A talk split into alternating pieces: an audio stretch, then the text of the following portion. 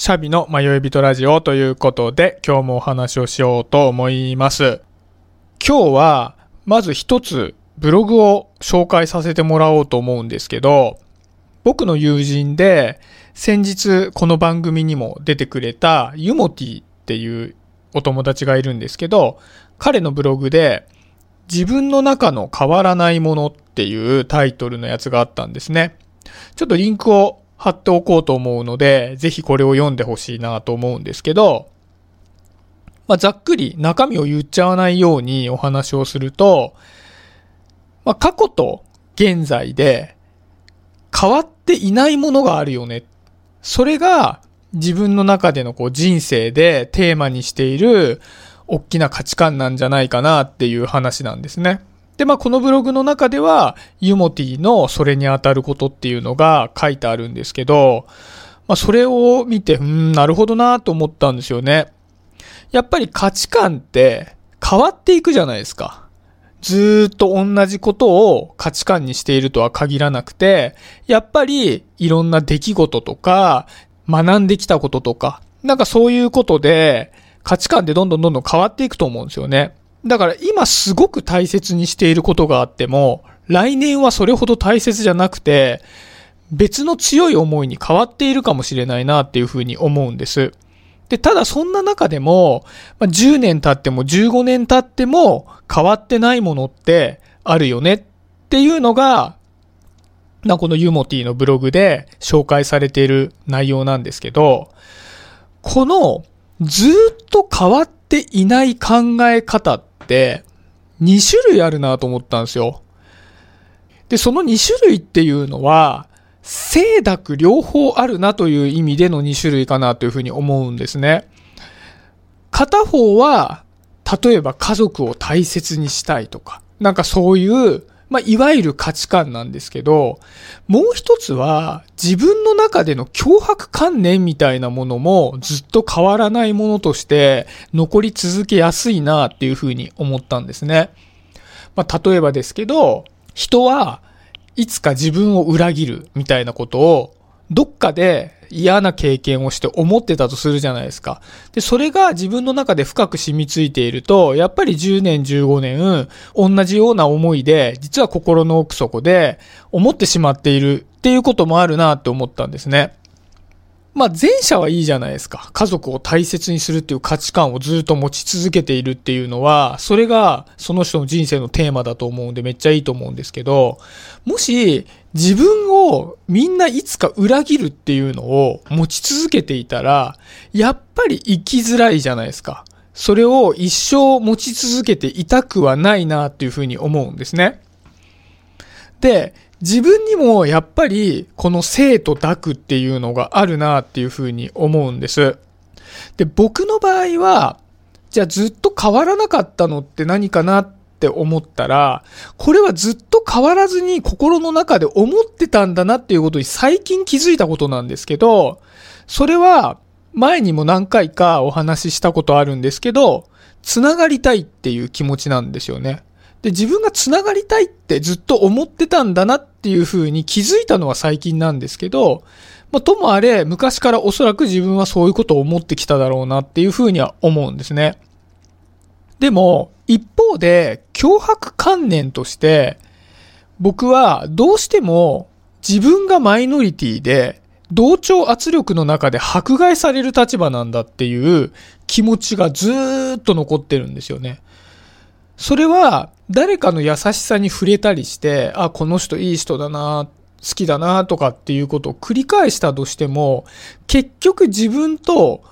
迫害してくるマジョリティみたいなものの構図っていうのが拭いされなくて、それはもうずーっと前から心の中で残り続けている感覚なんだなっていうふうに感じるんですね。で、僕の中で変わらないものってこういう清と濁があるんだなっていうのをユモティのブログを読んで感じたときに、この清と濁ってつながってるんだなっていうふうにも思ったんです。要するに僕はつながりたいって思ってるんだけども、一方で自分はつながれる対象じゃなくてみんなからのけものにされてしまう立場なんだっていうのを両方いっぺんに思ってるんですよね。だから自分の中の願いみたいな感じでつながりたいけどつながれないみたいなものが相反するものとして残ってきてるんだなっていうのに気づいたんです。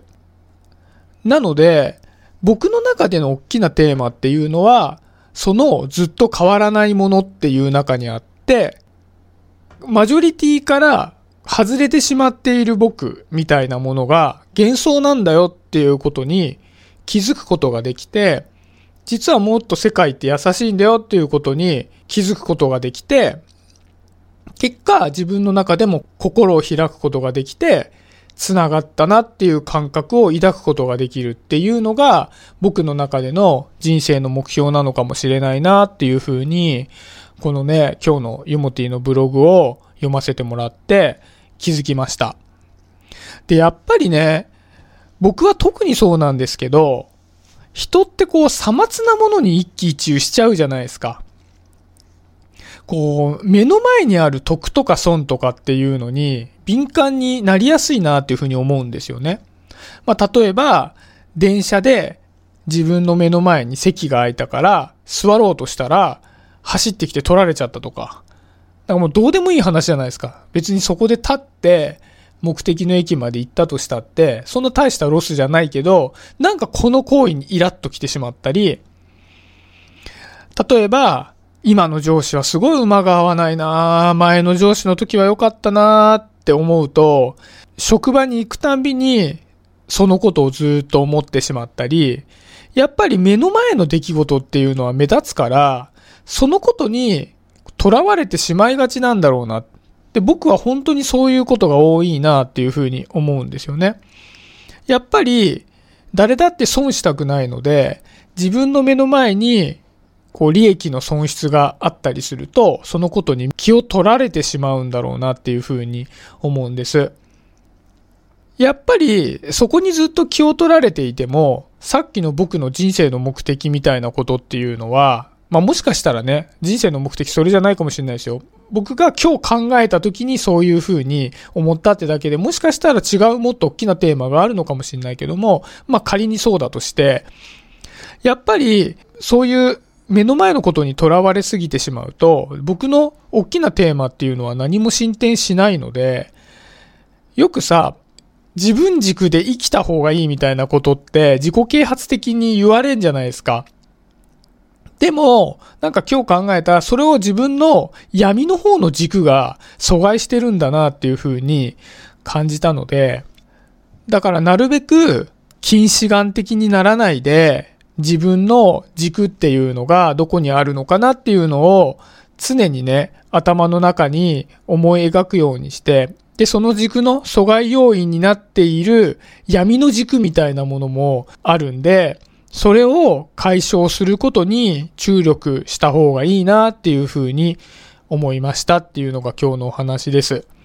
よかったらねゆもてぃのブログも読んでみてくださいということで、今日は終わりにしようかなと思います。今日はありがとうございました。シャビでした。バイバイ。